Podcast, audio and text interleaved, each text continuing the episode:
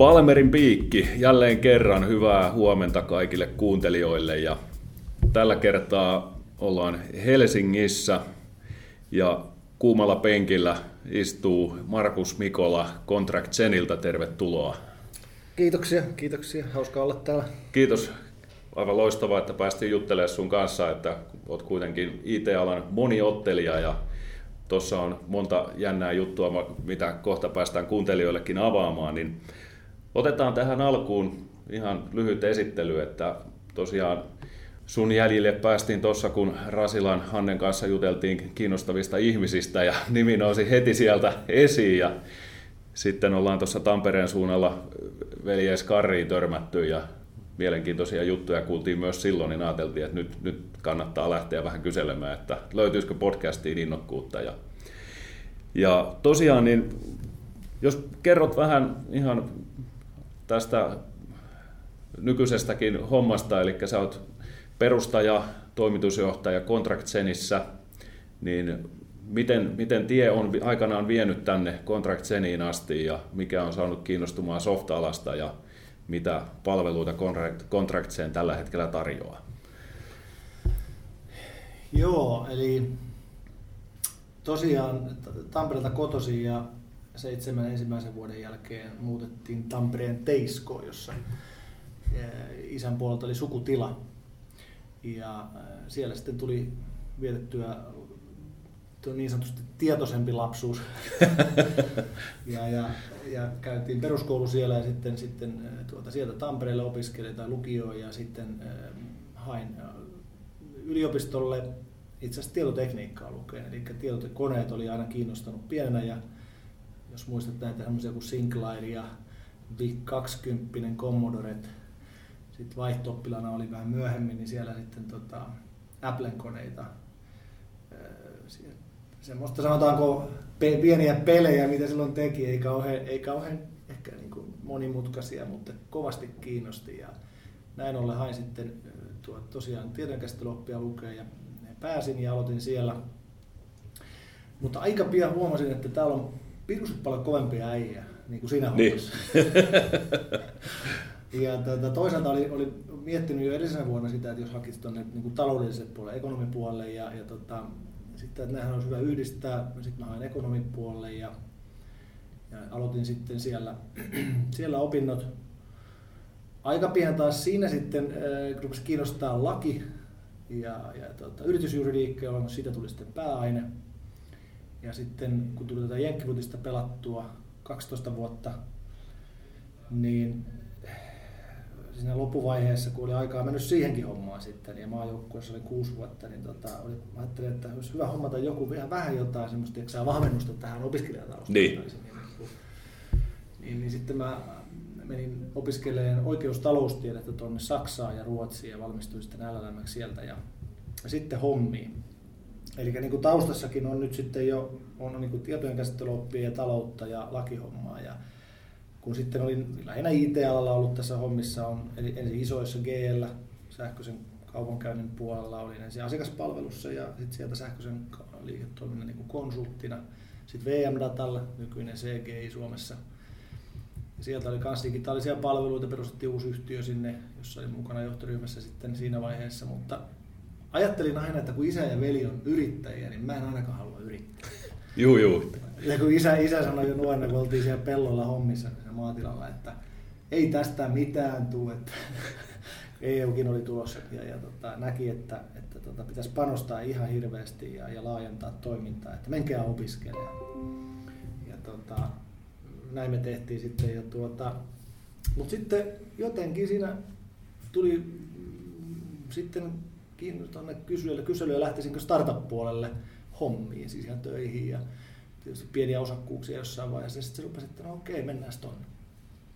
Että sai tehdä useampia tehtäviä, yhdistää Joo. tätä niin kuin, niin, sama. niin, itse asiassa piti kysyä, että mitä, mitä vuotta silloin elettiin, kun tähän startup-hommaan lähdit? Tota, startup-maailmaan niin 2000 olisiko ollut 4-5 tai jotain sellaista. Joo, oltiin kuitenkin jo semmoisessa asenneilmapiirissä, että yrittäjyys on niin kuin kova juttu. Ja... No ei se, mä sanoisin, että se ei ollut ihan hirveän kova, mutta kyllä se oli nousemassa jo. Joo. Ehdottomasti, että sieltä niin kuin syvästä muntusta.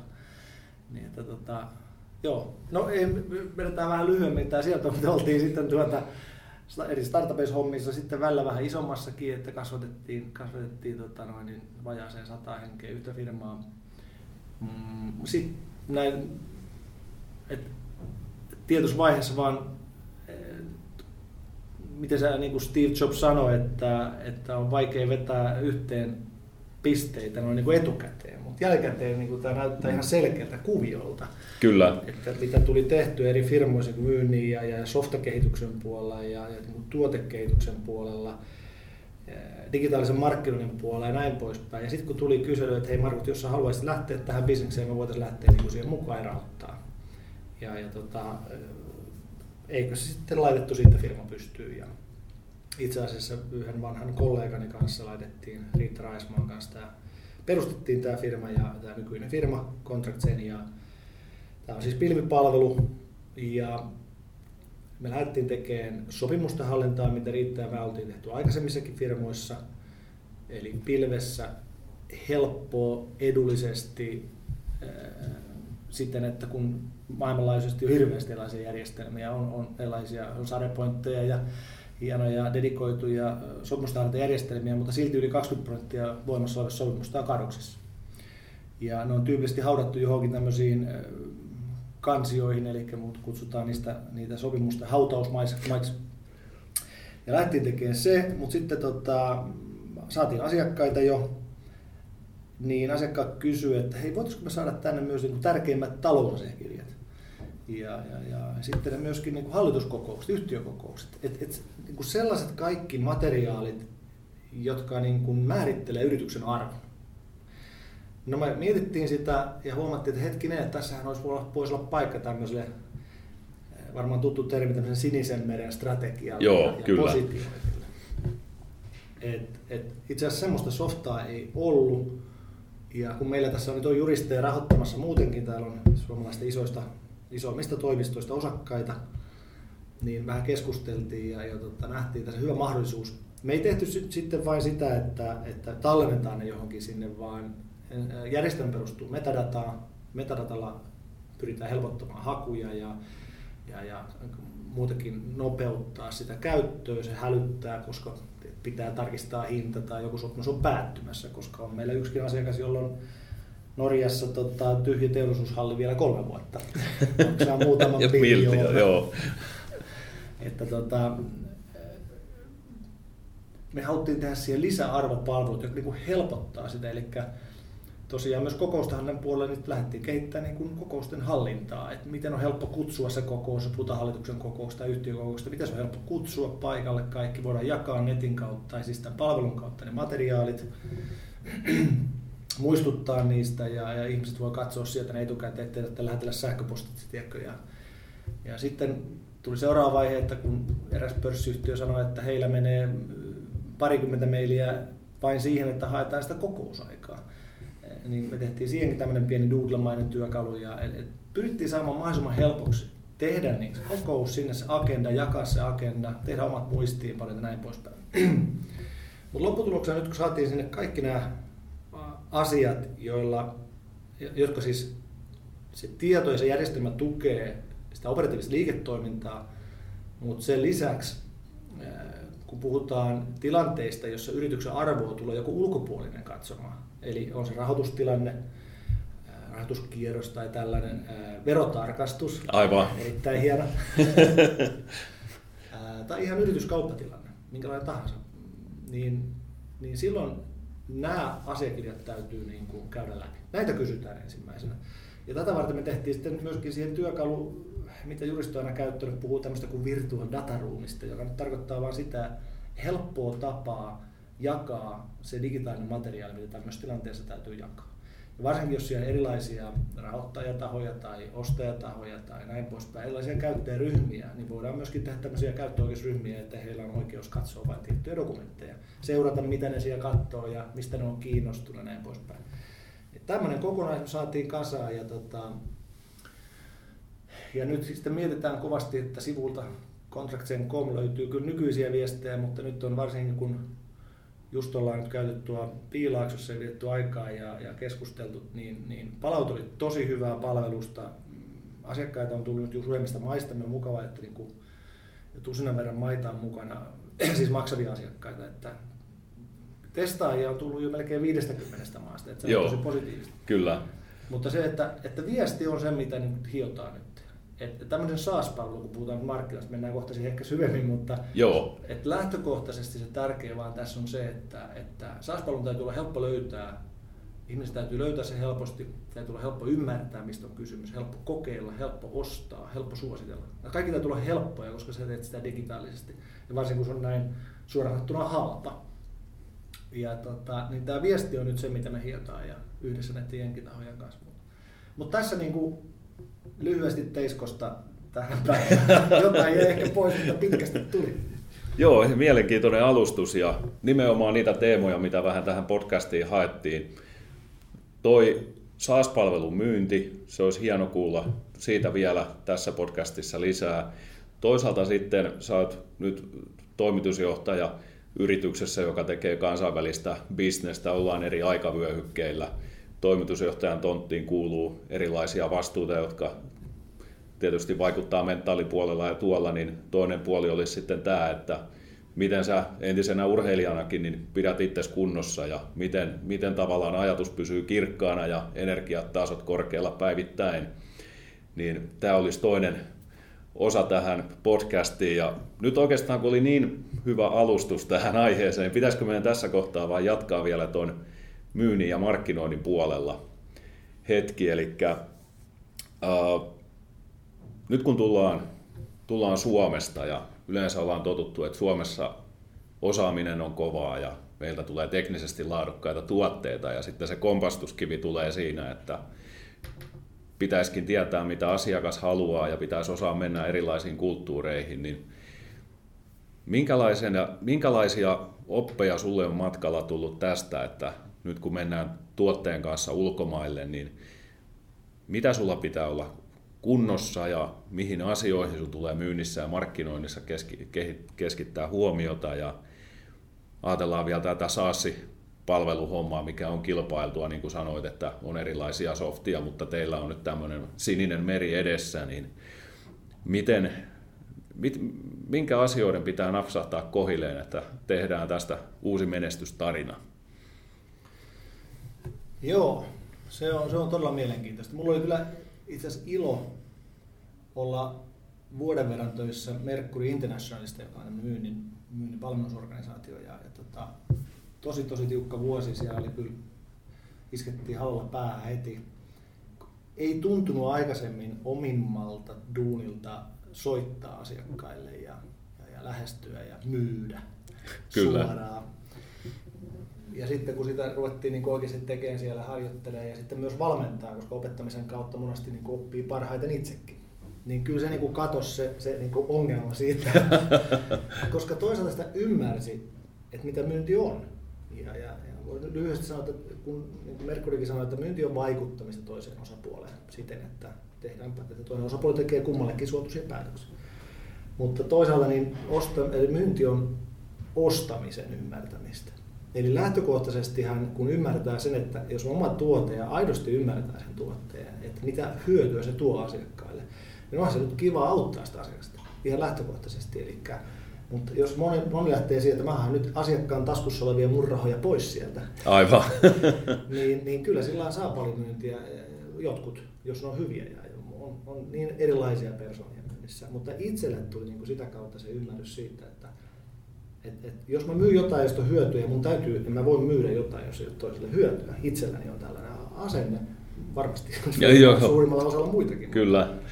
Et, niin silloin siitä tuli helpompaa. Mun piti vaan niin ymmärtää, miten se asiakas saisi sitä hyötyä, mikä sen tilanne on nyt, miten, miten pitäisi, miten hän on ajatellut ratkaisevansa sen ja miten mä siihen pystyisin niin kohdistamaan tämän palvelun niin, että he saisivat sitä hyötyä. Ja se teki kyllä tosi hyvää se, se aika siellä. Ähm, toki tässä on se, että nyt kun mennään sitten digitaalisiin palveluihin, puhutaan SaaS-palveluista, jotka pitäisi niin kuin netistä löytää ja, ja varsinkin niin kuin meilläkin, jos tämä nyt maksaa sen 8-7 kymmentä niin, niin kuukaudessa per käyttäjä, niin sitä ei oikein voi myydä tämmöisellä perinteisellä niin kuin outboundilla, jossa soitetaan, käydään tapaamassa niin kuin enterprise-myyntiä. Vähän niin kuin VM-datalla myytiin kalliita järjestelmiä, niin se tarkoitti sitä, että soitetaan ja käydään ja esitellään ja tehdään konsultoivaa myyntiä. Pitkä prosessi. Kestää kuukausista vuosia. Kyllä. Mutta hintalappu on hyvä, se kannattaa tehdä. Mutta tämmöisessä webipalveluissa, mitä nyt suomalaisyrityksetkin helpommin saa maailmalle täältä pienestä Suomesta niin, niin, ja on saanut hienosti hyviä, hyviä onnistumisia, niin, tuota, niin silloin kyllä täytyy niin kuin löytää se oma, oma tapa ja, ja, ja miten se tehdään siten, että se myynnin kustannus ei nouse liian korkeaksi suhteessa asiakkaan elinkaaren tuottoihin. Ja tämä, niin, tämän takia niin just puhutaan paljon siitä, että SaaS-business on, on, on niin täytyy käyttää niin kuin paljon paljon mittareita ja laskea sitä, että, että jos mä teen nämä, niin miten suhteutuu nyt siihen tuottoon sitten, mikä sieltä on tuossa. Ja, ja, ja kysyt, että mitä kannattaa, millä avuilla suomalaisetkin sinne pääsee ja miten mekin ollaan nähty se, niin kyllä se varsinaista semmoista growth hackingia on, että, että siinä täytyy katsoa monia monia vaihtoehtoja, tutkia ja olla avoin, löytää uusia ideoita, seurata mitä tehdään Jenkeissä, mitä tehdään jopa nykyään sitten tietysti tuo Kiinassakin ja muuta. Että, mutta kyllä se totta kai piilaakso on tärkeä, siinä on, on muitakin, puhutaan siitä, että miten niitä löytää, niin kyllä Twitteriä seuraamalla kannattaa katsoa hakusanaksi. Niin. Ja googlaaminen on ihan piru hyvä. Toimii edelleen. Toimii ehdottomasti. Ja, et meillä itsellämme niin meidän palvelu on nyt, tuota, me katsottiin, arvioitiin eri lähteistä, haettiin webistä, että mitkä kauppapaikat, markkinapaikat on tärkeitä, missä on hyvä softafirman olla esillä. Evaluoitiin ne ja, ja tota, sitten me ollaan siellä, siellä on toistakymmentä paikkaa, missä me ollaan ja, ja siellä esitellään meidän tuote, koska asiakas niin kuin on puhuttu, että myyntiprosessista niin sanotusti katos 60 prosenttia. Tämmöinen on tässä puhuttu viime vuosina, että koska ihmiset menee etukäteen jo katsomaan netistä ja hakee Kyllä. sieltä, mitä suositellaan. Se on tärkeä se suosittelupuoli. Jopa, jopa 75-95 prosenttia tutkimusta riippuen niin toteaa, että suosittelu on se tärkein syy, miksi ihmiset on ostanut saas Joten, joten täytyy päästä sinne ja ihmisten täytyy suositella. Meillä on työ kesken, me ollaan onneksi saatu sitäkin puolta sinne jo. Mutta se täytyy olla löydettävillä. Ähm, mulla on itsellä sellainen visio, että joskus näin semmoinen, että mikähän se elokuva on. Joku kuulijoista varmaan muistaa, semmoinen, semmoinen hauska, sit komedia, rock-komedia joskus aikanaan. Ja siinä on tämmöinen lause, että if you build it, they will come. Joo. mä muistan mikä se oli, mutta, mutta se on niin taustalla, että okei, mä ymmärrän, että ei ne vaan tuu sinne, mutta mun täytyy myydä sitä, markkinoida sitä aggressiivisesti, mutta se jäi tuonne jotenkin takalla, se on tullut aina uudestaan, että tee, tee valmiiksi, tee sitä hyvä. Eli sen pitää olla näkyvillä siellä. Ja sitten se tapa, millä ihmiset saadaan ottamaan sitä, niin kyllä meillä on monta eri ikään kuin strategiaa, tai sanotaanko ei nyt strategiaa, vaan taktiikkaa, että miten me toimitaan. Eli, eli me toimitaan kumppanien kanssa, Microsoftin tärkeimpänä, sitten meillä on muun muassa Visma Suomessa on hyvä kumppani, jolla tuota, pyritään heidän kanssa tekemään mahdollisimman paljon erilaista yhteistyötä, josta saadaan näkyvyyttä, suositteluja ja näin poispäin. Ja Microsoftin kanssa on nyt menossa hienoja hankkeita, joista sitten myöhemmin vähän enemmän. No niin. Sitten tota, tosiaan Riitta Raismaa on, on, on tämmöinen sosiaalisen median ja markkinoinnin konkari, joka valmentaa tällä hetkelläkin omankin firman puitteissa osa-aikaisesti, ja tota, että miten firmat pystyy paremmin hyödyntämään digitaalisen tuota, noin, niin, markkinoinnin työkaluja, erityisesti sosiaalisenkin median työkaluja. Miten sä saat, puhutaan inboundista, eli miten, miten ihmiset löytää se tulee sun luo.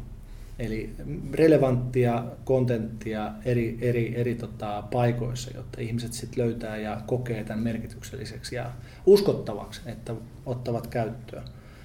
Ja tota, semmoinen tärkeä pointti tässä kyllä on, että, että alkuvaiheessa niin meidänkin myynti, sama kuin aikanaan Salesforcenkin, niin hän meni talosta taloon siellä Piilaaksossa ja San Franciscossa, että saivat ensimmäiset asiakkaat. Ja kyllä se on yksi tärkeä osa tätä, että, että vanha, vanha viisaus, että ei paras softa voita tai tuote, vaan parhaiten myyty. Joo.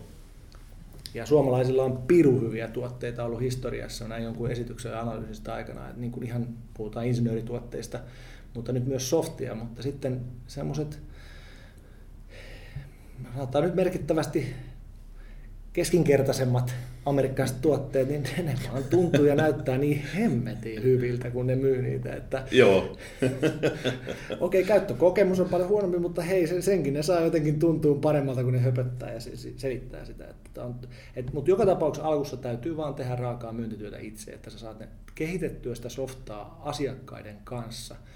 Jos puhutaan niin kuin, toi se Blankin, Blankin näkemys siitä, että, että kun sä teet ekaa tuotesätyä asiakkaan kanssa, validoit ikään kuin sen tarpeen, sitten rupeat miettimään sitä, että miten saat rahaa siitä ja, ja näin poispäin. Se on prosessi, semmoinen iteratiivinen prosessi, jossa tapahtuu monta, monta iteraatioa, jossa tuotekin muuttuu ja ties ala muuttuu, segmentti, kohdesegmentti muuttuu. Et, et, et, et ei niin, että mä nyt tämän tein, tämä on tosi hyvä, tulkaa ostaa ja kukaan ei tiedä sitä. Eikö niin? Ja, ja, ja sitten sä et niin kuin, välttämättä rohkene sitä sitten tarttuu puhelimeen, lähettää meille tai muuta, että, että tässä nyt tämä olisi jotain niin poispäin. Eli, eli se asiakkaiden kanssa työskentely ja kehittäminen, tuotteen kehittäminen heidän kanssa totta kai tässä, se olisi Steve Blankin, niin tota, josta puhuin äsken, niin, niin se on kyllä tosi tärkeää. Eli ei voi olettaa, että kun me laitetaan sinne blogi ja tehdään hienoja Twitter- ja Facebook-juttuja, niin sitten se lähtee vetämään. Joku voi onnistua niinkin se, se täytyy jopa tehdä nykyään. Niitä täytyy tehdä, mutta toisaalta alkuvaiheessa on niin pirun tärkeää, että sä otat itse yhteyttä, meidät tapaamaan ja saat niitä ekoja kokemuksia, suosittelijoita, näkemystä, softaa. Et, et, kyllä se, niin kun, se on vaan monen monen erilaisen toiminnan yhteistulos. Että, öö, kansainvälisen markkinoilla ehkä sen verran vie, että nuo työkalut muuttuu koko ajan. Kannattaa olla kyllä ajahermolla. Joo, että uusia tulee ja Joo, uusia toimijoita ja uusia tapoja tehdä sitä. Että esimerkiksi tein mobiilimarkkinointia vanhassa firmassa, tuota, nostettiin, siis moninkertaistettiin tuota, yhdessä tiimin kanssa latausten määrä käyttämällä hyväksi näitä uusia tämmöisiä palveluja, jotka optimoi, esimerkkinä Fixu, amerikkalainen, sen, hänen perustajan isoisä oli kai jotenkin Suomessa. Täysin Siitä nimi, joo, joo. joo ja tota, että hän koki, että se on fiksu ratkaisu. Mutta se on tosi iso, se on, no, hän on, ne on omalla alallaan markkinajohtaja ja tota, käytettiin ne, niin kuin heidän kauttaan jopa tuhansissa verkostoissa katsotaan, mikä tekstikuvayhdistelmä toimii missäkin ja ne optimoi sitä niin kuin automaattisesti ja, ja pystyy tekemään tosi vähän niin kuin AI-hin perustuvaakin toimintaa. Mutta näin on, tuossa joku aika sitten, että sielläkin on nyt sitten niin kolmen kuukauden välein tulee uusia toimijoita, jos on taas erilainen se tapa saada varsinkin mobiilipuolella niin kuin niitä ihmisiä kiinni ja, ja tota, että se on se tuolla monimutkainen. Kaikki muuttuu tosi nopeasti. Ja siinä täytyy vain olla kartalla, mitä kannattaa käyttää tämmöisen pienen yrityksen, koska, koska niin kuin sanottu, eurot on monasti aika vähissä. Ja... Kyllä. Miten esimerkiksi sä pysyt kartalla siitä, että miten joku, toimiiko joku palvelu riittävän hyvin, kannattaako siitä maksaa X euroa? Kysyksä tutulta tai etiksä jotain dataa Googlesta, että miten, miten tällä on niin kuin saatu tuloksia. No joo, just näitä. Joo niin, Siinä ne olikin ne Mutta kyllä se ehdottomasti Google on hyvä. Se vaan vaatii aikaa siihen, että joka päivä pitää oppia jonkin verran. Et, et, tota, katsoin just jotain videopätkää, se oli joku jenkkiläinen Mind Valleyn esille tuoma kaveri, joka sanoi, että joka päivä pitäisi 60 minuuttia dedikoida oppimiseen. Joo. Ja kun joku sanoi, että ei ole aikaa, niin hän, hän kutsui heidät tota, ja varmaan ei olekaan monesti, mutta käytetään hyväksi ne ajat kun on. Eli hän kutsuu ihmiset mukaan tämmöiseen, mikä se oli joku tämmöinen aut, autoiluyliopisto. Tarkoittaa sitä, että jos saat autossa aamulla 30 minuuttia tai tunnin suuntaan ja sitten päivällä toiset, niin sen sijaan, että sä kuuntelet jotain uutisien viidettä kertaa, mitä itsekin mielelläni teen, niin niin, tai musiikkia, joka toisaalta rauhoittaisi mieltä, mutta voi kuulla mielenkiintoista podcastia, sellaista, joka itse kiinnostaa justiin näistä asioista, mikä liittyy. Eli sä pystyt käyttämään sitä aikaa hyväksi ja, ja oppia. Mutta joka tapauksessa niin, niin kyllä se googlaaminen on, se on hirveän tärkeä. Mä, mä suosittelen lämpimästi käydä erilaisia tilaisuuksia, jotka alalla on. On se Suomessa vaikka ohjelmistoyrittäjien tilaisuuksia tai muita verkostoja. Kyllä. Ja kuulla muiden yrittäjien näkemyksiä ja kokemuksia ja mennä erilaisille foorumeille katsomaan sitä, koska ihan se on ihan niin kuin, niin kuin business järkevää, että kuulee muiden, muiden näkemyksiä. Twitterit, Twitteri on erittäin hyvä siihen, että sä laitat hakusanat ja katsot, että mitkä on niin tämmöiset gurut joillakin alueilla ja, ja katsoa, mitä ne jakaa. Ja mennä itse ja pureutua sieltä ja katsoa, mitä taas ne, ketä ne suosittelee, mitä ne suosittelee. Ja, et se on vähän semmoista pientä salapoliisityötä, ei, ei kauhean salasta toisaalta, mutta tuota noin, niin, sellaista. Tästä tuli pari kysymystä mieleen tässä, kun kuuntelin tätä sun kertomaas, niin tota, ihan ensimmäinen korostit sitä, että alkuvaiheessa sitä jalkamyyntityötä, sitten kun ollaan siitä tavallaan päästy eteenpäin, pitää olla se, että sut löydetään verkosta, sitten hyviä kumppaneita, joiden kautta saat sitten suositteluja ja tietysti sitä näkyvyyttä. Niin mikä tässä kaikessa, onko joku semmoinen yksi tai kaksi tärkeää asiaa, mitä täytyy omassa päässä pitää mielessä, kun lähtee tätä tämmöistä myynti niin kuin putkea kulkemaan? Et ensin halutaan asiakkaita inputtia, että on, mitä featureita ja onko he valmiita maksamaan ja validointia. Sitten toisaalta se, että skaalataan ja sitten vielä, että haetaan niitä partnereita. Niin onko jotain selkeää punaista lankaa, jota voi pitää mielessään, kun lähtee näitä yritykselle rakentamaan? Nyt itse asiassa se, mitä sanoit Jopsista, että jälkikäteen on helppo yhdistää lankoja, niin löytyykö sieltä nyt joku pisteviidakko, joka näyttäisikin langalta? Itselle on aina tärkeää se, että jos sä rupeat jollekin muulle puhumaan niin asiasta, niin sun se, miltä se näyttää toisen silmin ja miten se vastaa siihen tarpeeseen, niin on, on niin kuin totta kai se tärkein asia. Siinä on meillä totta kai koko ajan töitä. Ähm, kuten aikaisemmin sanon, että alkuvaiheessa kannattaa ymmärtää se asiakkaan liiketoiminta ja heidän tavoitteet, sen kaverin tavoite myös henkilökohtaisesti, joka sua vastasi siellä istuu, että mitä se niin haluaa nyt, niin mitä se haluaisi saavuttaa ja miten tämä voisi auttaa sitä, kun sä rakennat sitä softaa sitten samalla. Ja, tota, ja sitten, sitten vastaa niin kuin siihen, eli siltä pohjalta liikkua. Mutta sitten aika pian tullaan siihen, että varsinkin nyt puhutaan, keskitytään tänään siihen SaaS-puolella tai tämmöiseen web-palveluun. Joo. Niin se sun web-presenssi täytyy olla suhteellisen kivan näköinen. Et, et, ja siinä mä sanoisin, että benchmarkin. Mä muistan, mä muistan, kun mä olin joku parikymppinen, kun mä taisin benchmarkin. Ihan hemmetin kova juttu. Eli siis katsoa, mitä ne parhaat muut tekee aidosti katsoo eri aloilta, yhdistellä mielessä vapaasti sitä, että joku saattaa olla aivan eri alalla, mutta se tekee jonkun asian tosi tosi hyvin. Ja, just sitä, että ei katso pelkästään se oma alan toimijoita, miten ne sen tekee, vaan niitä justi erilaisia. Mutta miten ne jonkun jutun tekee. Että esimerkiksi me omia sivujamme, mistä tietysti moni voi olla montaa mieltä. Taas tulee uusi yläosa kohta, sinne voin kertoa. tulee tämmöinen use caseen perustuva enemmän, että mikä saatiin palautettakin. Että, että, tota, niin, niin, niin mä benchmarkkasin muun muassa puhelinvalmistajia, että miten ne saa sen näyttämään kivalta ja hyvältä. Ja, ja niin kuin tämmöiselle ihmiselle, jolle ei ole paljon aikaa, niin se ei voi jaksa lukea sitä. Kun tyypillisesti ihmiset ei scrollaa web-sivuja, ei ne jaksa scrollata ekalla tokalla kerralla. Että se on niin kuin yksi, yksi tota, että, että sen pitää niin kuin näyttää suhteellisen hyvältä jo ensimmäisestä jutusta lähtien. Ei pelkästään se, että se toimii hienosti, mutta sen täytyy näyttää myös kivalta, kun meet asiakkaan. Jos on PowerPointti, niin ei voi mennä semmoisella paskalla. Niitä saa nykyään netistä. Ne maksaa, mitähän se on, halvimmillaan 500 alaa, saa tosi hienoja PowerPoint-esityksiä pohjia, johon vaan lätkit sitten sun kuvia ja tekstejä. Näyttää ihan siltä, kun se on joku ammattilainen tehnyt. Kyllä. Erittäin tärkeä juttu. ja tota, et, sanoisin, että, että se että se on niin kuin se näyttää hyvältä ja, ja sitten se se viestin kirkastus, että hyväksyy sen, että se viesti voi muuttua niin kuin alkuvaiheessa niin kuin joka viikko, kun sä kerät sitä dataa. Että se on ehkä näitä jotain nyt tuossa mieleen tuli. Miten sitten toinen kysymys, mitä tuli, niin ajankäyttö. Miten sä esimerkiksi itse allokoit aikaa, että kaikkeen näihin löytyy sitten oikeisiin asioihin, oikeisiin asioihin löytyy riittävästi aikaa? Niin, ettei kuule sydänkohtauksia. Niin, sekin vielä. Joo, eli, eli kyllä tota,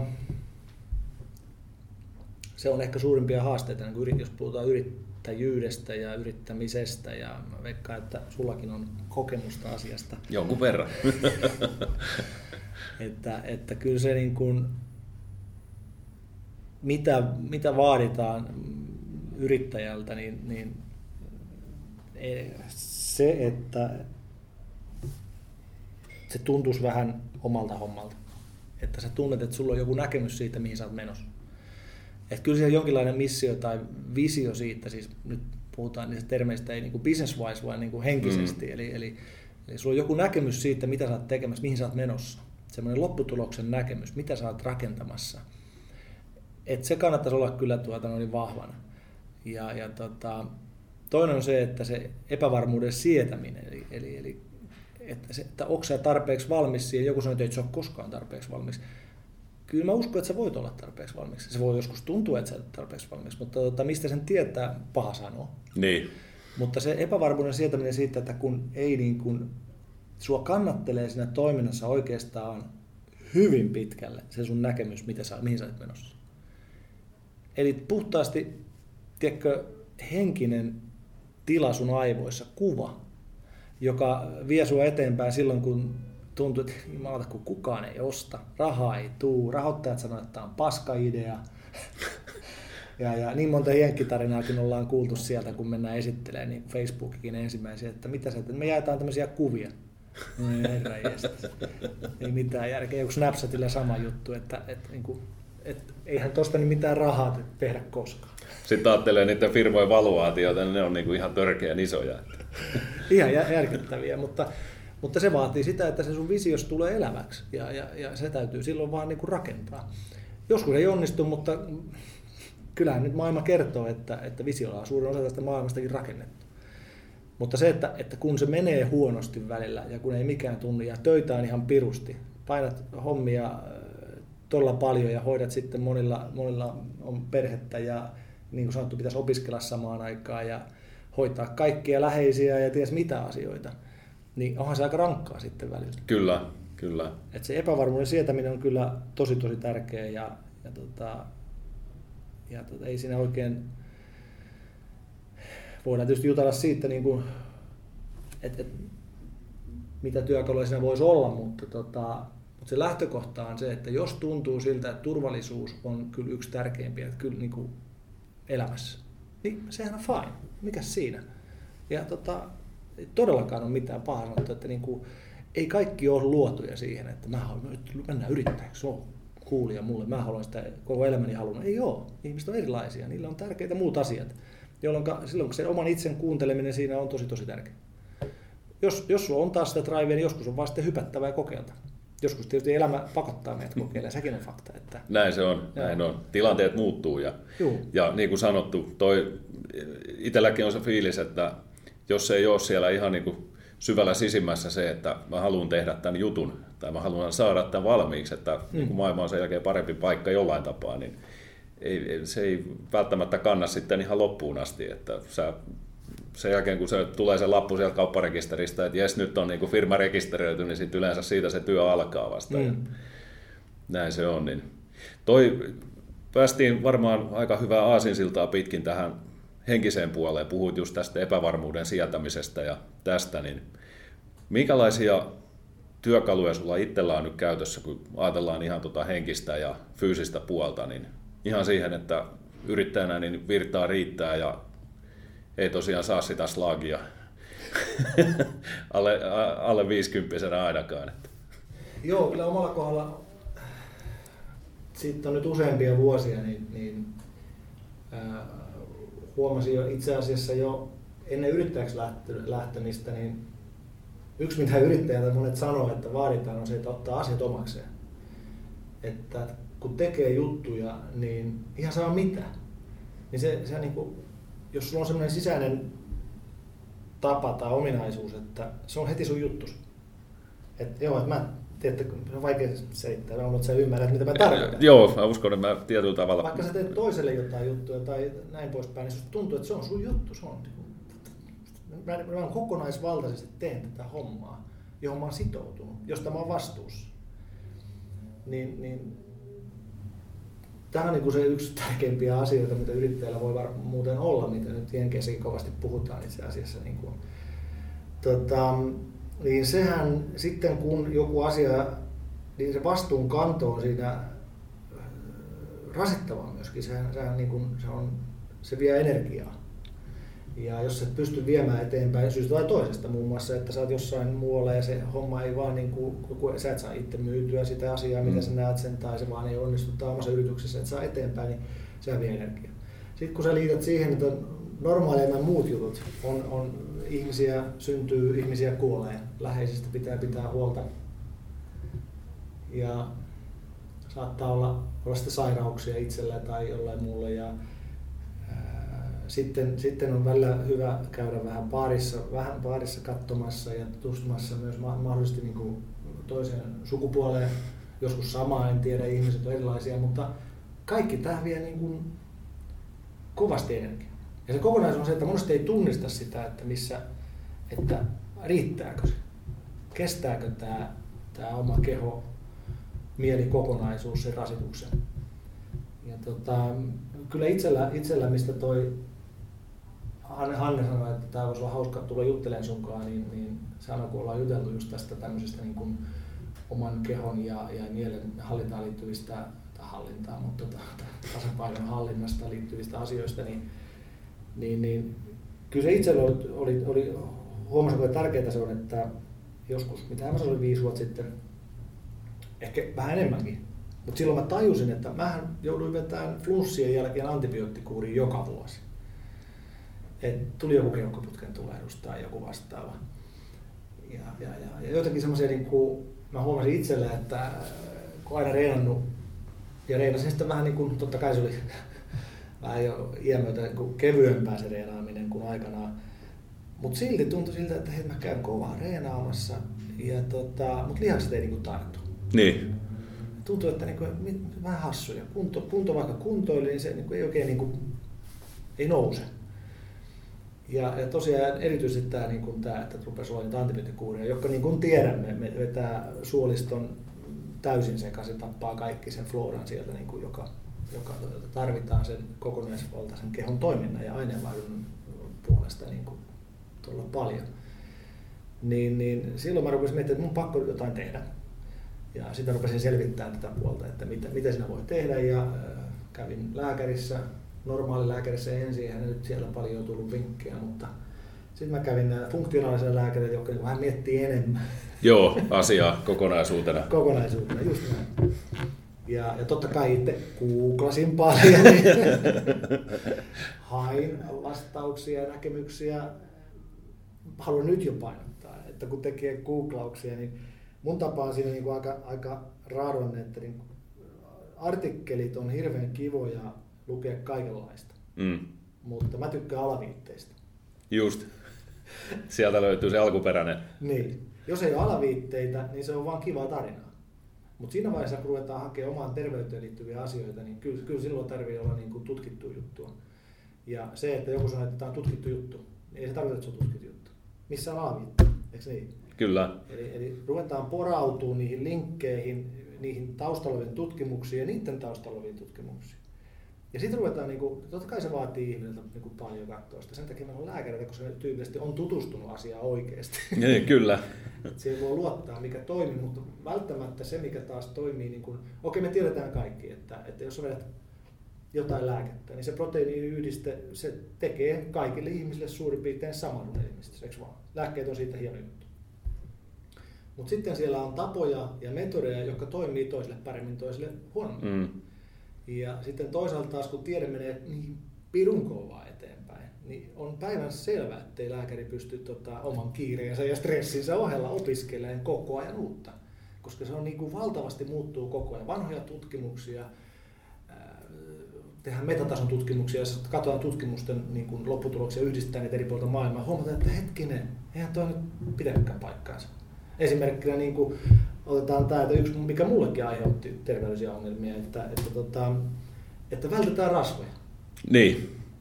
Et, okei, että vältetään rasvoja ehdottomasti ja käytä näitä kevyt levitteitä ja tällaisia asioita. Sitten oli Taimin kannessa, mä sitten se on hyvä esimerkki tästä, meillä siellä oli toistakymmentä vuotta sitten kuva, jossa niin kuin oli pekonia ja voita ja, ja, ja tota, tai niin kuin munakkaita ja voita jotenkin siinä ja tota, niin, kuinka se on tappaa. Ja nyt meni pari vuotta sitten siellä oli se iso voinkuva, jossa luki, että welcome back. Joo. Et, et se oli itselläkin, kun, kun Reenas teki juttuja ja näin poispäin, niin mulla ei ollut tarpeellisia rasvahappoja. Eri tap, e- kaikenlaisia mm. erilaisia, mitä keho tarvii. Että, että esimerkiksi suosittelen, että älä käytä kevytlevitteitä. Se on niin kuin ensimmäinen vinkki tällä hetkellä. Toki siinäkin on taas tila, jos sulla on todettu verisuonisairaus ja vedät jotain, niin, mm. niin, niin en, ei kannata kuunnella, kannattaa kuunnella lääkäriä. Mutta niin kuin lähtökohtaisesti se, se, niin kuin, se kokonaisuus vaan ratkaisee. Esimerkiksi niin kuin huomaan, että saat kartalla, niin, niin sokerin, sokerin välttäminen on pirun hyvä juttu. Sokeri ei joka paikalla, ei se kokonaan pysty välttämään. Mm, Sitä jästäisi jauhelihassa nykyään. Kyllä, joo, joo. Mutta tota, et, et sokeri, nyt kun aikanaan tapeltiin, että kumpi on tärkeämpi sokeri, vaarallisempi sokeri vai, vai tota rasva. Joo. Niin rasvaahan päädyttiin loppaajien takia sokerista oli silloin jo tiedossa, kuinka paljon se aiheuttaa vaarahommia ja, ja tota, mitä se keholle tekee. Ja tällä hetkellä on todettu, että se on ehkä kaikista pahin juttu. Ja tota, rasvoja täytyy saada. Sitten kun sanottiin, että eläinrasvat nostaa kolesterolia ja muuta, no nykytutkimus toteaa, että ei. Mm. Se nosta sun kolesterolia, jos syöt ulkopuolelta otettua eläinrasvaa.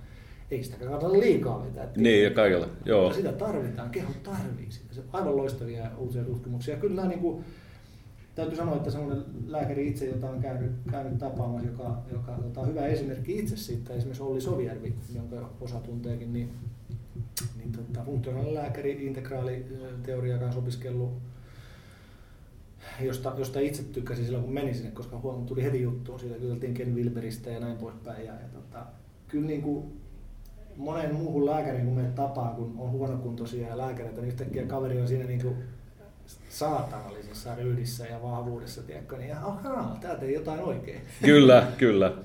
Et silloin käytiin läpi kaikki nämä kaikki niin kuin rasvahapot, käytiin vitamiinit, taas on hivenäiset jutut ja muut vastaavat läpi. Ja, ja tota, kun mä sen verran sanon tuosta vielä, että kun lähtökohtahan on se, mikä nyt itsellä oli ongelmana, että kun en ollut huolehtinut tasapainosta ja, ja tota, olin päät, päätynyt tämmöiseen tilaan, jossa oli, oli niin kuin vahva stressitila kehossa, mm ja tota, sen takia antibioottikuurit, kun ei ollut immunitaati, ei ollut marginaali, ei, ei pystynyt niin kuin, huolehtiin keho itsestään. Lähtökohtaisesti ihan keho huolehtii itsestään, jos sä annat sille mahdollisuuden. Kyllä. Ja, tota, niin, niin, normaali ruuasta, hyvästä, siitä perinteisestä, niin mitä tuo me ehdotetaan, niin kyllä sitten pääosin saa ne vitamiinit ja hivenaanit ja mineraalit ja mitä muuta rasvat, rasvat tarvii. Mutta jos sä oot aiheuttanut puutostila, isoja puutostiloja, niin et sä sillä saamarin, tota, mikä se on se ruokaympyrällä, niin et sä sitä kuntoon laita. Se on fakta. Se on ihan täysin fakta. Ja sen takia niin mä joudun tankkaa tiettyjä juttuja, koska oli, niin kuin, oli niin kuin äärimmäinen isot puutostilat tietyistä jutuista siellä. Me laitettiin kuntoon esimerkkinä joku ihottuma, mikä aina, monet sanoo, että toppinen ihottuma ei sille mitään ole. Joo. Se vaan, se vaan katosi neljäs kuukaudessa, eikä tullut takaisin se. Joo. Mahdollisesti sinkki, eikö niin? Ja mikä niistä onkaan, mutta se, että mä suosittelisin jokaiselle, että nykyään kun saa näitä testituloksia nyt tässä meillä Kampissakin ja Tampereella muun muassa, niin tota, saa aika edullisesti laboratorioista näistä, mikä vaikka City-terveydestä, niin ostettua näitä tutkimuksia. Joo. Niin ei niitä rupea tankkaan turhaa kaikenlaisia, tiedätkö, vitamiineja, hivenaineita ja, ja näin poispäin, vaan katso, että mikä puutos on, jos on joku puutos oikeasti niin katsoo sitten, mikä siihen on hyvä ja kysyy joltain lääkäriltä hyvältä lääkäriltä, joka tietää näistä, että käyttää jotain orgaanisia hyviä yhdisteitä, jotka on luonnonmukaisesti, eikö niin? koska suuri osa vitamiineista, mitä kaupasta hyllyltä saa, niin ei ne imeydy kunnolla, mm. ne on huonoja. Aiherpistä saa tilattua hyvää hintaa, piru hyvää kamaa, ja, ja, ja sielläkin voi tutkia ja katsoa, mikä toimii. Mutta tämä lähti vähän tuohon suuntaan. Mutta... Ei, mutta tämä on oikeasti mielenkiintoista just kuulla tätä, että kun mä oon vähän itse päätynyt samaan johtopäätökseen, että kun on ollut kaikenlaista ihovaivaa ja muuta, mutta jotenkin se löytyy aina siitä se ratkaisu, että mitä laittaa suuhunsa, ja sitten kun on ollut vähän mekaanisia ongelmia kehossa, niin jäsenkorjaus ja liikunta, niin nehän, nehän on aika hyviä, vähän kaikkea. Oho, oho. ja tuosta tota, piti kysyä, että nyt kun olet päässyt puutostilan ylittämään, niin miten miten sä ylläpidät nyt niin kun, sitten hyvää ruokailua ja kun tietää, että reissatessakin niin vaikea välttämättä löytää aina sitä oikeaa syötävää ja sitten myös tämä treenaaminen tien päällä, niin on, onko tähän jotain hyviä vinkkejä? No muutamia yksinkertaisia asioita, koska mä uskon, että yksinkertainen toimii. Kyllä. Niin, ähm, pyrkii pitää aterioiden niin koot kohtuullisina. Vaikka olisi kova mm. nälkä, niin pidä se kohtuullisena. Yritä saada sitten, on se reissussakin niin jotain hedelmää välissä ja niin tankkaa, niin kuin, ettei vedä niin hirveästi. Ja, ja tota, mut kuntoilupuole, unesta kannattaa he pitää huolta. Se on mm. todella, todella, siis se, se niin kuin nykytutkimus kertoo, sehän vaikuttaa kaikkeen, herra Jumala. Niin kuin upea suomalainen lääkäri, filosofi, voidaan puhua lisää noista, mutta tota, Markku Siivola sanoi, että uni on niin kuin, se on niin kuin tila, jossa ihminen laitetaan tämmöiseen universaaliin laturiin kiinni. Joo. Ja tota, silloin se niin kuin tiedetään, että ihminen laittuu paremmin, kun se on, ihminen, ihminen tota, virkistyy totta kai, aivotoiminta on parempaa, terveyslihakset kehittyy paremmin, kuin, eli unesta kannattaa niin kuin huolehtia. Todella, todella tärkeä. Yksi ensimmäisiä asioita. Ruuasta vaan, että, että pyrit syömään suht terveellisesti. Sanotaan, mm. ei siinä sen kummempia kikkailla. Pyrit syömään terveellisesti ja monipuolisesti. Anna erittäin hyvän vinkin, jonka kuulin nuorempana. Että esimerkiksi salaatissa, niin mitä värikkäämpää, sitä parempi. Joo. Piru hyvä vinkki. Öljyt, oliviöljyt, kalaöljyt tai sitten esimerkiksi yksi maailman parhaita öljyjä on kuin Udos Choice. Mm-hmm.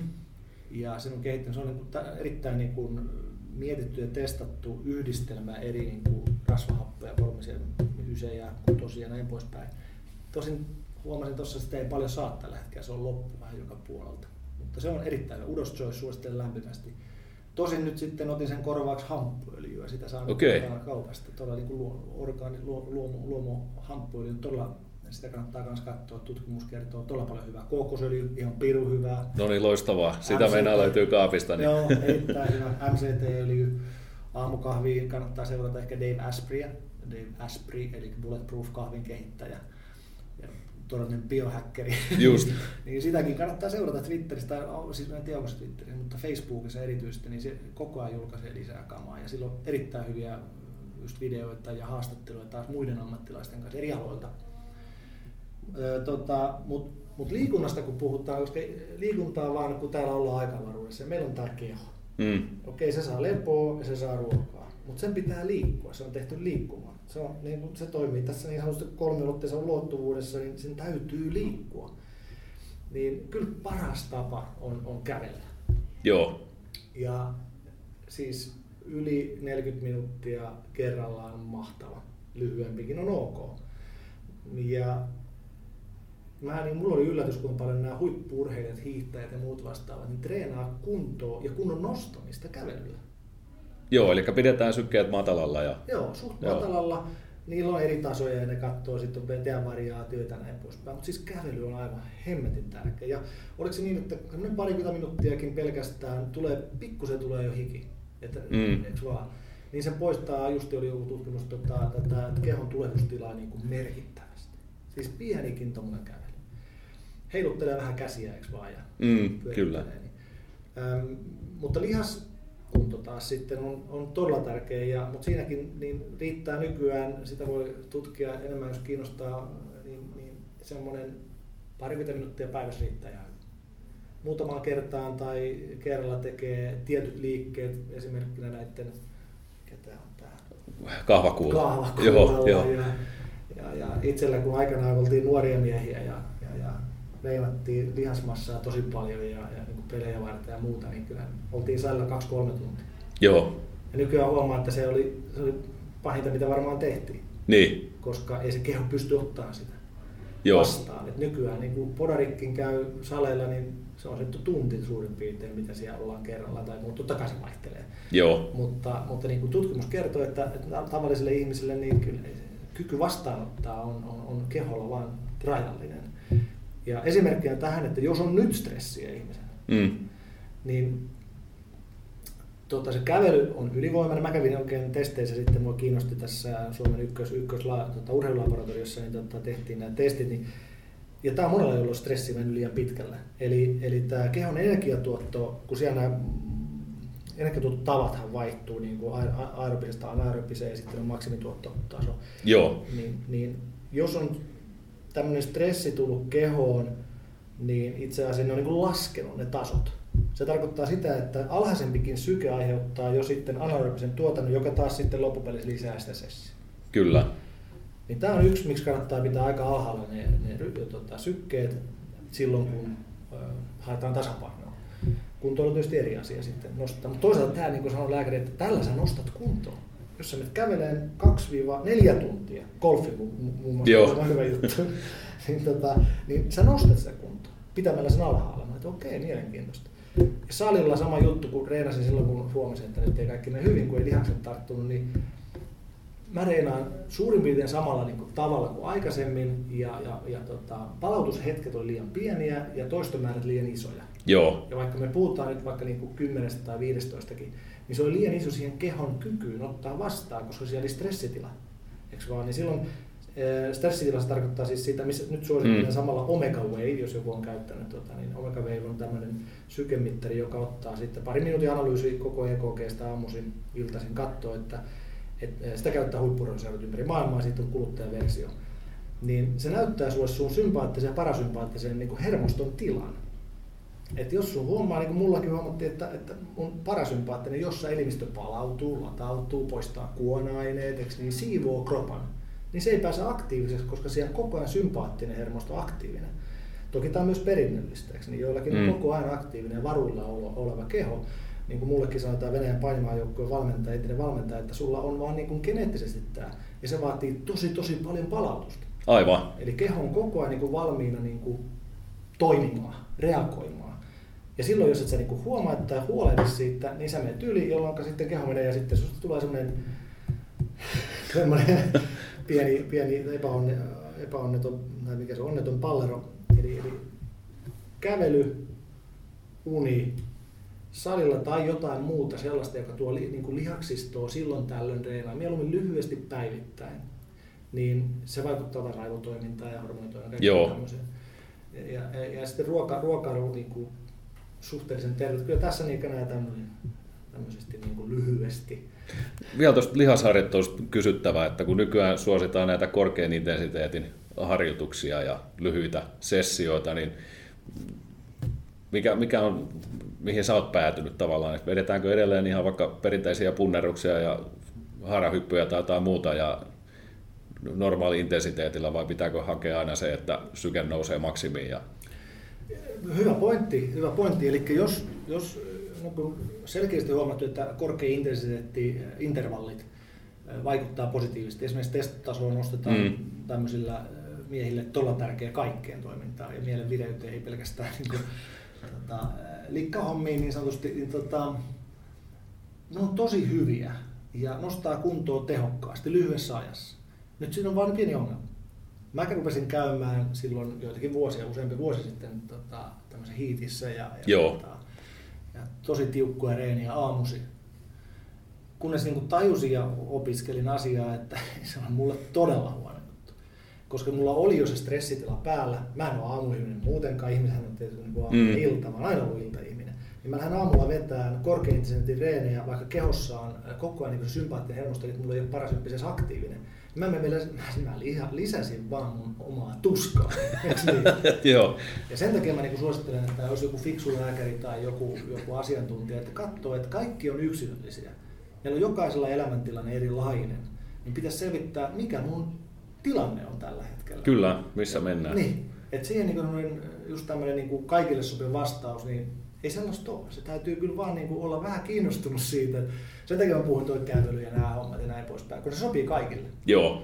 Mutta sitten kun haluaa kehittyä ja näin poispäin, niin sitten it's a different ball game. Sitten sit ruvetaan katsoa, lähtökohtaan sun nykyinen kehon tila ja mielentila.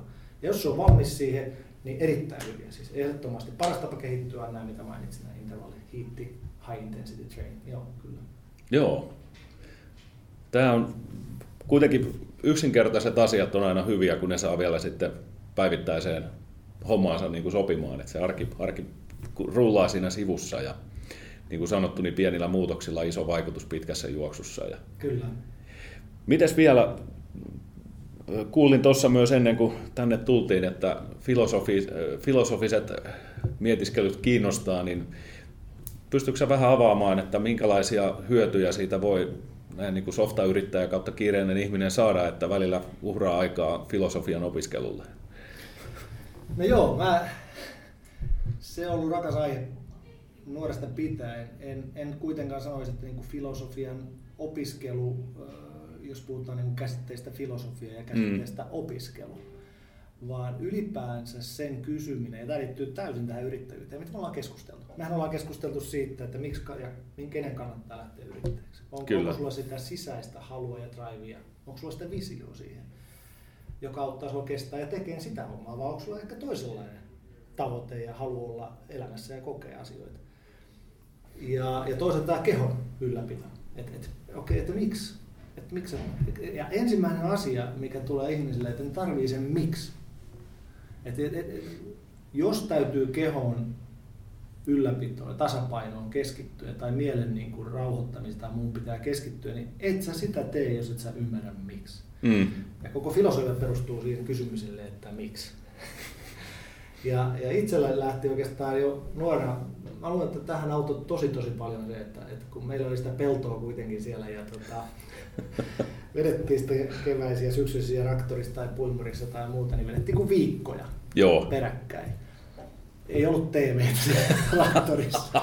ei ollut edes koppia alkuvaiheessa. Eikä wifi ja internet ei, ei toiminut. Ei toiminut. Käsittämätöntä.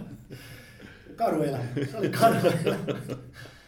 ja tota, niin siellä oltiin sitten siellä kopissa se niin viikkoja kerralla aamusta iltaa ja, ja tota, se teki mulle hyvää. Se sopi mulle. Mä jouduin niin miettimään, oli virkeä kaveri, joka mieti, halusi tehdä koko ajan, urheilu oli tärkeää ja muuta, niin, niin se, että joudut olemaan paikalla ja mietiskelee, ei ollut mitään. Sitten itse asiassa tapahtui hiljentymistä, eli aivot oli ihan hiljaa, koska ei ollut mitään. Katoit vaan, että onko, onko tota, niin koneet ja laitteet kunnossa, joskus ei ollut, kun mä niin kuin veljeni sanoi, että on käänteinen midaksen kosketus, että niin aina joku hajosi. Mutta joka tapauksessa se oli tärkeä pointti. Ja muistan sellainen ratkaiseva hetki itsellä oli, tota, oli joskus, en tiedä, mä voisin sanoa, että mä olin silloin joku viisivuotias, tiedätkö, rom, romanttinen tarina ja, ja, ja tota, kiinnostava totuus ehkä oli joskus 12-16 vuotta, jostain sitä väliltä kävelin, oli menossa aamulla hommiin, hommiin tuonne kuivurille ja, ja oli jotain lukenut johonkin liittyen, en, en muista mihin, joka oli jäänyt sitten pohtimaan sitä enemmän ja sitten se niin terävöityi mulla. Ja mä kysyin, niin kuin tuli mieleen kysymys, mitä on tietoisuus? Mm. Eli mitä on tietoisuus? Ja, ja, ja se, se jatkuu edelleen. Et se lähti niin kuin siitä ja, ja, ja hieno juttu tässä on se, että, että nyt kun on sitten tätä perehtynyt ja itse asiassa kirjoittelen aiheesta, ei ole, ei ole, nyt ei ole tulossa kirjaa, jos nyt, mutta tota, toivottavasti joskus. Et, tota, et kaikki todellisuuden tutkimus ilman tietoisuuden tutkimus on erään Nobelistin mukaan tuomittu epäonnistu. Ja mitä pidemmälle siihen meni, niin, niin tämä liittyy juuri siihen merkitykseen. Eli kun, kun kysytään, että mitä tietoisuus on, niin se, niin kuin, se on pohja sille, että pystyy miettimään esimerkkinä, että sä mietit, mikä on sulle merkityksellistä. On se yrittäjänä tai ihmisenä tai ylipäänsä, eikö niin? Ja, ja puhutaan ehkä havahtumisesta. Eli jostain, jo, jossain vaiheessa rupeaa miettimään hetkinen, että mikä, siis jollekin se tapahtuu ja luonnollisesti jonain päivänä vaan miettii, että hetkinen, mikä se mun juttu on? Mm. Mitäs, mitäs mä niin elämässä haluan ja mikä mulla on tärkeää? Jollakin se tulee vaikean kokemuksen kautta. Läheinen kuolee, itse saa vakavan sairauden ja kuoleman sairauden tai, tai sitten käy lähellä sitä. Niin havahtuu, että hetkinen, mistä tässä nyt on kysymys? Miksi me ollaan täällä? Miksi mä oon tässä? Mistä hemmetistä tässä on kyse? Eikö vaan? Kyllä. Tämä on niin kuin se, se, se, se tilanne, jossa sitten ihminen niin kuin havahtuu miettimään sitä, että, että, että, että mikä on mun tarkoitus ja merkitys ihmisenä, mitä mä haluan saavuttaa, mitä mä haluan tehdä, mikä on, mikä on aidosti mulle tärkeää. Ja, ja tästä tullaan sekä on se sitten tämä bisnesyrittäjyys tai sun parisuhteet tai, tai mikä vaan. Ja niin kuin yksi sellainen kirjailija niin kuin Donald Neil Walsh sanoi hyvin, että, että se, se oli isänsä kuolivuoteen äärellä ja se oli 80 isä ja se kysyi pojaltaan siinä sitten, että mistä tässä kaikesta oli kysymys. Ja niin sitten siinä miettii, että mä en halua samaa tilannetta. Joo. Että siinä vaiheessa vasta kun ollaan just lähdössä. Kyllä, asia valkenee. Niin. ja tota, niin kun, ei mitään, tässä on nyt sitten on käynyt kaikenlaista läpi ja pyrkinyt niin kuin hakemaan sellaista kokonaisuutta niin kuin sisältä, että kun ei, ei oikeastaan ei voi mitään sulkea pois. Ei, et sä vois sulkea, sulkea tota noin, niin, itämaisia äh, filosofioita pois tai länsimaisia tyypillisesti aika käsitteellisiä ja, ja rakenteellisia mm, tai, tai tiedettä. Mm. Että, että sä, sä loisit semmoisen kivan malli, esimerkiksi jotkut uskonnolliset on semmoisen että ne on joskus joku miettinyt oikeasti hienoja juttuja ja, ja sitten joku on tullut jälkikäteen ja tehnyt siitä niin kuin dogmin ja uskonnon, jossa on tullut papistot ja sitten ne pitää kiinni siitä mm, käsityksestä, mikä henkilöllä, joka saattoi olla täällä 2000 tai 10 000 vuotta sitten. Nimenomaan, kyllä. Ja sitten se niin kuin jäänyt niin kuin kiinni siihen eikä se elä enää. Ja joku tämmöinen, se ei vaan niin kuin dynaamisesti enää, se ei, se ei tietoisuus niin sanotusti liiku, niin se, se, se tulee kuolemaan pois. Ja tota, mutta jotain viisauksia aina jää niistä. Tota, öö, mihinkähän tämä lähtee aivoissa tulee niin monta rataa tässä, kun rupeaa juttelemaan. Et lähtökohta on se, että itse kiinnostaa erityisesti juuri se, että miten nämä kaikki yhdistyy toisiinsa. Miten kaksoisrakkoe kvanttifysiikassa, joka, jos joku on tutustunut, niin katsokaa mielenkiintoinen kaksoisrakkokoe, Eli huomattiin, että kun hiukkasia ammutaan, kvantte, sanotaan leptoneja ja kvarkkeja, ja, ja sitten katsotaan, niin sinne muodostuu kahden raon läpi, kun ammuttiin interferenssikuvia, ikään kuin se olisi tullut aaltona läpi siitä, tämä hiukkanen. Ja sitä, niin kuin, mistä tässä on kysymys, ja, ja tota, huomattiin, että hiukkasella on aaltomuoto. Ja sitten tuli tämmöinen niin tämmöinen dualistinen muoto, että se on joko hiukkanen tai aalto. Mutta kun se havaitaan se hiukkanen matkalla, se havaitaan. Siis ei pelkästään mm. mittalaite, ei pelkästään mitannut sitä, vaan se täytyy jonkun havaita, niin tämä interferenssikuvio hävisi sieltä. Eli sinne muodostuu se, että kuin, kuin ne olisi tulleet hiukkasina. Tähän sekoitti ja nykyään sitä se oli selittämällä tavalla siis mikroaaltouunit, kaikki uusi teknologia perustuu kvanttifysiikkaan, niin kuin me tiedetään, tuossa tietokoneitakin. Joo, Yhtä kyllä. aikaa nolla ja yksi. Mutta miksi se ottaa jomman kumman, miksi se ottaa jonkun jos hiukkanen lähtee johonkin ammutaan, niin miksi ottaa jonkun ajan paikan spinin ja muu vastaava. Niin sen takia ne tiedemiehet tajusivat, että tietoisuus vaikuttaa siihen. Sitä voidaan selittää todennäköisyydellä ja kaikilla muilla sitten tehdään hienoja selvityksiä on tehty ja yritetään sulkea pois ikään kuin sen tietoisuuden vaikutus. Mutta kyllä on hieno lukea nykyään, kun uudet ja tietoisuuden tutkimus menee eteenpäin ja vanhatkin, ne jotka kehitteli Schönerit ja kaikki muut vasta, rupesi hakemaan niin vastauksia Zeenistä ja muista vasta. Ne tajus, että ei tämä materialistinen täysin tämmöinen, puhutaan tämmöisestä naivimaterialismi, niin se ei toimi tuonne, se ei selitä fysiikkaa. Se ei toimi. Eli tällä hetkellä hän suhteellisuusteoria ja kvanttifysiikkaa ei ole pystytty yhdistämään. Siihen on säieteoriaa, siihen M-teoriaa, erilaisia teorioita. Mm.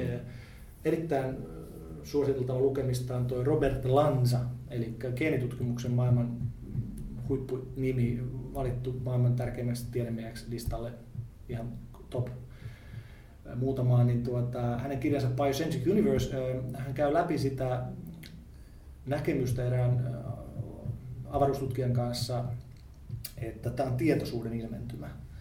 Eli, eli niin kuin me ollaan lukittauduttu tiettyyn aika-avaruuteen, joka pohjautuu lähtökohtaisesti niin kuin tietoisuuteen. Ei mitään persoonallista tai muuta vastaavaa, mm. mutta se on hyvin, ja se pystyy niin kuin siinä hyvin yhdistämään suhteellisia ja, ja kvantin Toki hän, niin kuin hän toteaa, hän pystyy tätä nyt todistamaan, mutta on nyt uusia teorioja ja malleja, joilla pyritään sitten niin kuin, tärkeä tieteessä, että, että täytyy niin kuin pystyä todistamaan joku vääräksi tai oikeaksi. Jos et sä pysty todistamaan, niin silloin sä et pysty tieteellisesti. Mm, kyllä. niin kuin teoriana, ajatuksena, koska nähtävästi meille fysiikka kertoo tällä hetkellä, että jotain siellä sellaista on, että täytyy, että kannattaa tätä niin kuin tutkia. Ja tämä nyt liittyy loppupelissä vaan siihen, että Carl Jung tai Frankl, kun ne miettii, miten, mikä tekee ihmisestä onnellisen ja, ja miksi jotkut masentuu, miksi jotkut tappaa itsensä. Ja se tärkein syy, miten löysi, on se, että ihminen kokee elämänsä merkitykselliseksi.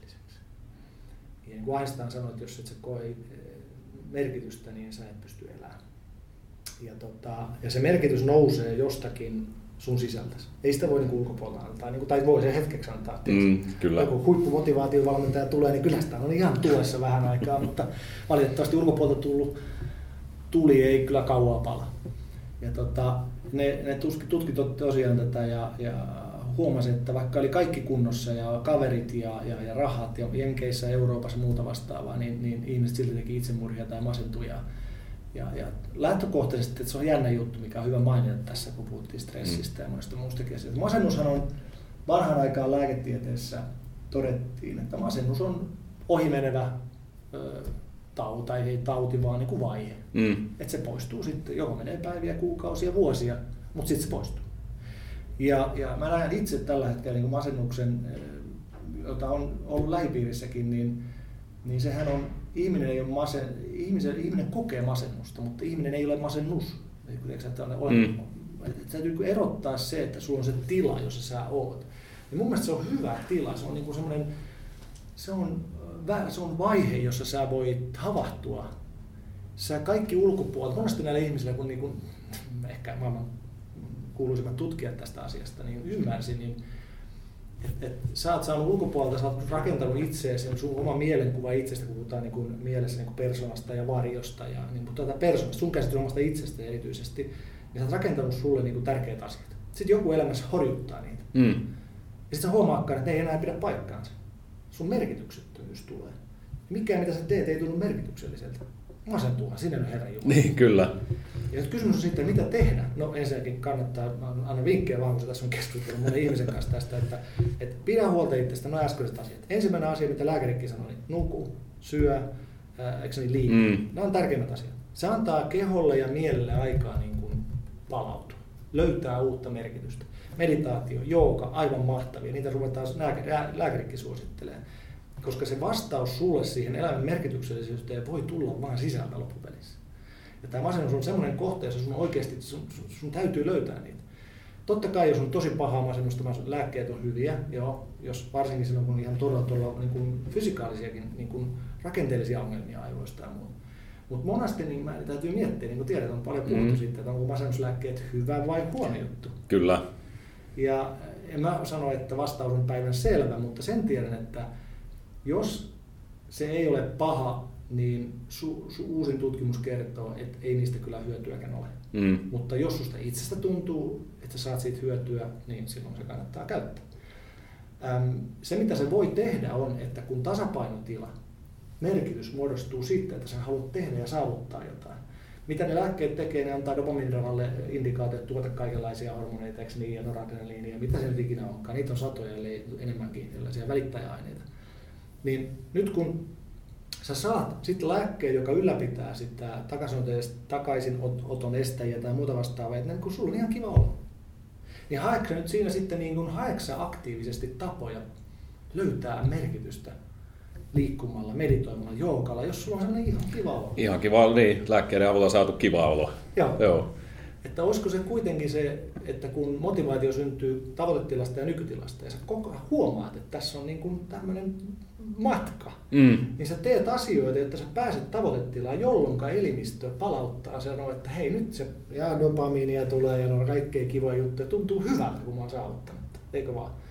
Ja hienosti Frank totesi, että kuka sen totesi, että taisi olla Franklin totesi, että niin kuin toi, sanoisin, kun oli Jung ja se toinen kuuluisa filosofi aikanaan vanhaan aikaan.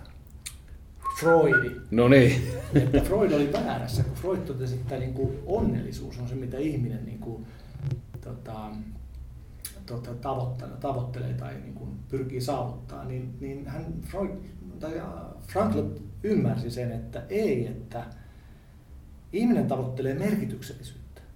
Tavoittelee merkitystä elämälle. Se voi olla mikä vaan, eikö vaan? Kasvatat kukkia tuolla, mm. liikut tuolla, laulat tuolla, teet hommia, teet saaspalveluita tuolla. Kyllä, kyllä. Ja, ja tota, kun sä teet sitä, niin sussa tuntuu onnelliselta. Eikö vaan? Tämä on niinku se iso juttu, mitä hän oivalsi. Ja itse asiassa Eleanor Roosevelt, Jenkeissä presidentin vaimo, sanoi aika hyvin, että, että happiness is not a goal, it's a byproduct. Kyllä. Vähän sama kuin jos ajatellaan, että joku lähtee yrittäjäksi dollarikuvat silmissä, niin se, ne dollaritkin on vähän niin kuin se sivutuote siitä, että sulla on ollut se joku... Se on vaikea tehdä dollareita ajattelemalla dollareita. Kyllä, just tämä. On, on niitä pankkiireja, mutta mun täytyy muistaa, että ne käsittelee meidän rahoja. Ei ne niitä tee. Kyllä. Joo, ja sitten se voi olla se sisäinen henkinen tila voi olla sitten vähän erilainen, että onko se sitten tavoitetila sillä Et, et, et mikä se on se merkitys, mitä sä sitten... Niin. Ja kyllähän ihmiset kokee merkityksellistä senkin, mutta merkitys muuttuu. Mm. Tietoisuus liikkuu.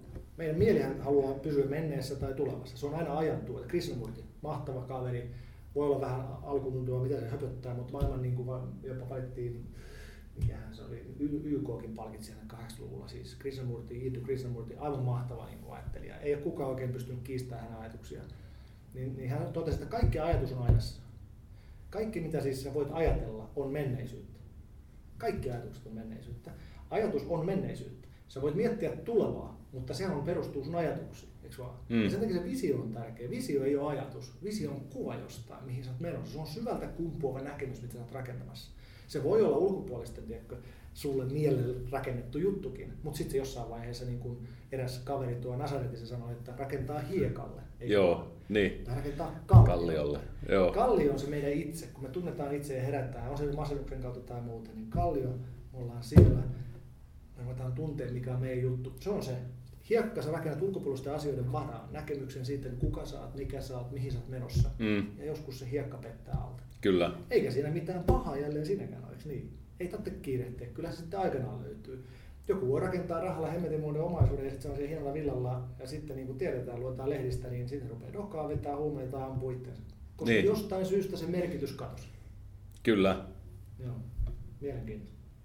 Tämä on ollut kyllä mielenkiintoinen keskustelu tässä ja, ja kaikki tämä nyt niin kuin omassa päässä niin tuntuu, että tässä on niin kuin se punainen lanka. Että nyt kun ajatellaan tästä yrittäjän näkökulmasta silleen, että kun siinä on monta asiaa, mistä tämä muodostuu, että hae se merkitys, hae se visio, yksinkertaisia asioita sen eteen, että miten sä hoidat itseesi, jonka jälkeen sä pystyt myös sitten rakentaa sitä polkua sinne visiota kohti ja, ja nimenomaan se kysymys silloin, kun kysyin ajankäytöstä ja mentiinkin puhumaan sitten oikeasti siitä, että mitä sä niin kuin haluat tehdä, mikä on se sun visio ja että miten sä jaksat sitten matkata kohti sitä sun, sun niin kuin tavoitetta, niin kyllähän nämä sieltä sitten tulee. Kyllä sen jälkeen ajankäyttö, sehän priorisoituu sitten siinä. Ne tärkeät Just asiat vie niin kuin sen voiton ja kyllä.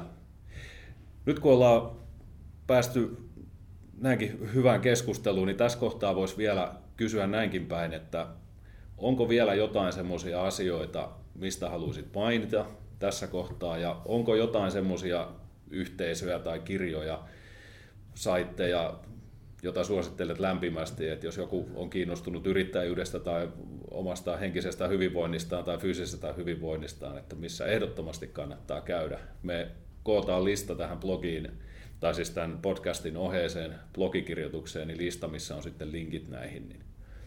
No sehän olisi valtava hieno ja mä voin, voin, voin, voin. tuossa tuli mainittua noita nimiä ja Joo. jos joku ei niistä eh, tuu selville, mikä se oli, mä toimitan mielelläni. Eli, eli kun kerran tuli keskustelussa mieleen, saattaa olla, että niitä oli merkitystä tälle keskustelulle. Kyllä. Ensinnäkin tietysti ei muuta kuin toivon kaikille kuulijoillekin, että tota, tsemppii mitä ikinä tekeekin. Ihan sama mitä tekee. Kyllä. Ja, ja, tota, ja se, että jos on niin kuin kehonhallinnassa ja stressin puolelle mennyt tai masennusjuttuja ja muuta vastaavaa, niin, niin se on hyvä muistaa, että siellä on ollut varmaan myriädejä olentoja samassa tilassa. Ja se, se merkityksellisyys ja muu niin, niin, ja tasapaino, niin kun vaan miettii, että hei, on se kiva löytää, niin, niin kyllä vastauksia tulee. Vanha viisaus, että mikä se menikään, että kolkuttavalla avataan ja etsivä löytää. Mutta sitä täytyy ensin, niin kuin, tiedättekö, ei sulle vastata, jos et sä kysy. Mutta jos teet kysymyksen, niin vastauksia rupeaa tulemaan. Ää, Business-puolella mä en nyt tiedä, mä keskityn, keskityn tuota, hirveästi web-puolen juttuihin, SaaS-puolen juttuihin. Nyt tällä hetkellä just kun tuote on saatu niin pitkälle, niin, niin, tuota, niin markkinointijuttuja ja muuta. Et Maailma on täynnä, niin kuin sanottu, kun ei mikään ole niin yksi, Mm. yksi avain ei sovi joka ove, o- oveen, niin tuota, että ei muuta kuin laajasti miettimään tuosta, mutta näistä perus, sanotaanko siitä, mistä lähdettiin liikkeelle. Meidän, tai siis niin kuin tämä, että täytyy olla se visio tai se, se niin siinä kannattaa katsoa niin kuin tämmöistä niin kuin ihan, ihan visiointia harjoitellaan. Siihen on työkaluja, Jenkeissä tietysti ja Piilaaksossa tehdään tosi Mm. mm. paljon.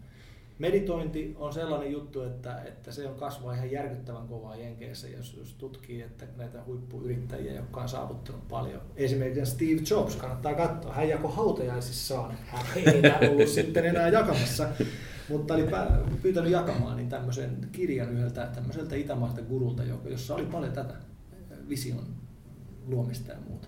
Kannattaa katsoa sekin itse suosittelen nopeasti näistä asioista, että, että jos saa pohjan kuntoon ja oman elämänsä niin kuin mm. merkityksen tai niin kuin lähtee sitä hakemaan, niin kyllä Eckhart Tolle läsnäolo voima on pirun kova juttu. Miten saada mieli olla läsnä tässä, koska silloinhan saat niin kuin, niin kuin yksin, että sähän olet luomassa tässä, jos sä oot tässä, niin sä saat kavereiden kanssa paljon enemmän aikaa. Mm, kyllä. Ää, saat myöskin yrittäjyydestä, jos sä oot läsnä, niin ihmiset huomaa sen, koska ollaan nyt rehellisiä. On se yrittäminen tai tiimityö isommassa yrityksessä, perustuu ihmisiin. Ja, ja tota, sen, se, ihmisistä huolehtiminen on ylivoimaisesti tärkein asia. Ilman sitä ei ole mitään. Monet yrittäjät niin jossain vaiheessa hukkaa sen ja, ja silloin se tiimi ei enää tiedätkö, pääse sinne perin. Ken, jos haluaa niin kuin filosofian niin kuin teoriaa paljonkin ja eri näkökulmista, niin tietoisuuden tutkimusta, niin Ken Wilberi, kaksois vielä Wilber, niin silloin tämä kaiken lyhyt historia ja sitten tämmöinen, mikä se suomeksi on, no, no boundary, on englanninkielinen no boundary. Pirun, no boundary on hyvä, se on lyhyt ja selkeä. Taas kaiken lyhyt historia oli hänen isoimpia teoksia, jos on joku 600 sivua, että se on vähän raskas. On Just. Suomalainen Markku Siivola on ollut ilo ja kunnia tavata hänet. Hän on psykiatri, erikoislääkäri, unitutkija, hän on suomalainen johtava unitutkija kirjailija perusti hypnoosiyhdistyksen, hypnoosiyhdistyksen Suomessa aikanaan, niin, niin hänellä on oma blogi tai paljon niin kuin artikkeleita netissä. Markku Siivola, niin suosittelen lämpimästi. Todella niin kuin, jos, jos, jos niin kiinnostaa niin kuin henkiset asiat ja filosofiat ja, ja, ja metafysiiset, ontologia jutut, niin suosittelen lämpimästi. Ei, eh, ehkä kaikki sitten niin innostunut. Ja sitten hauska kirja tuosta toi Demellon havahtuminen oli myös tosi hyvä aikanaan, kun, kun se luin.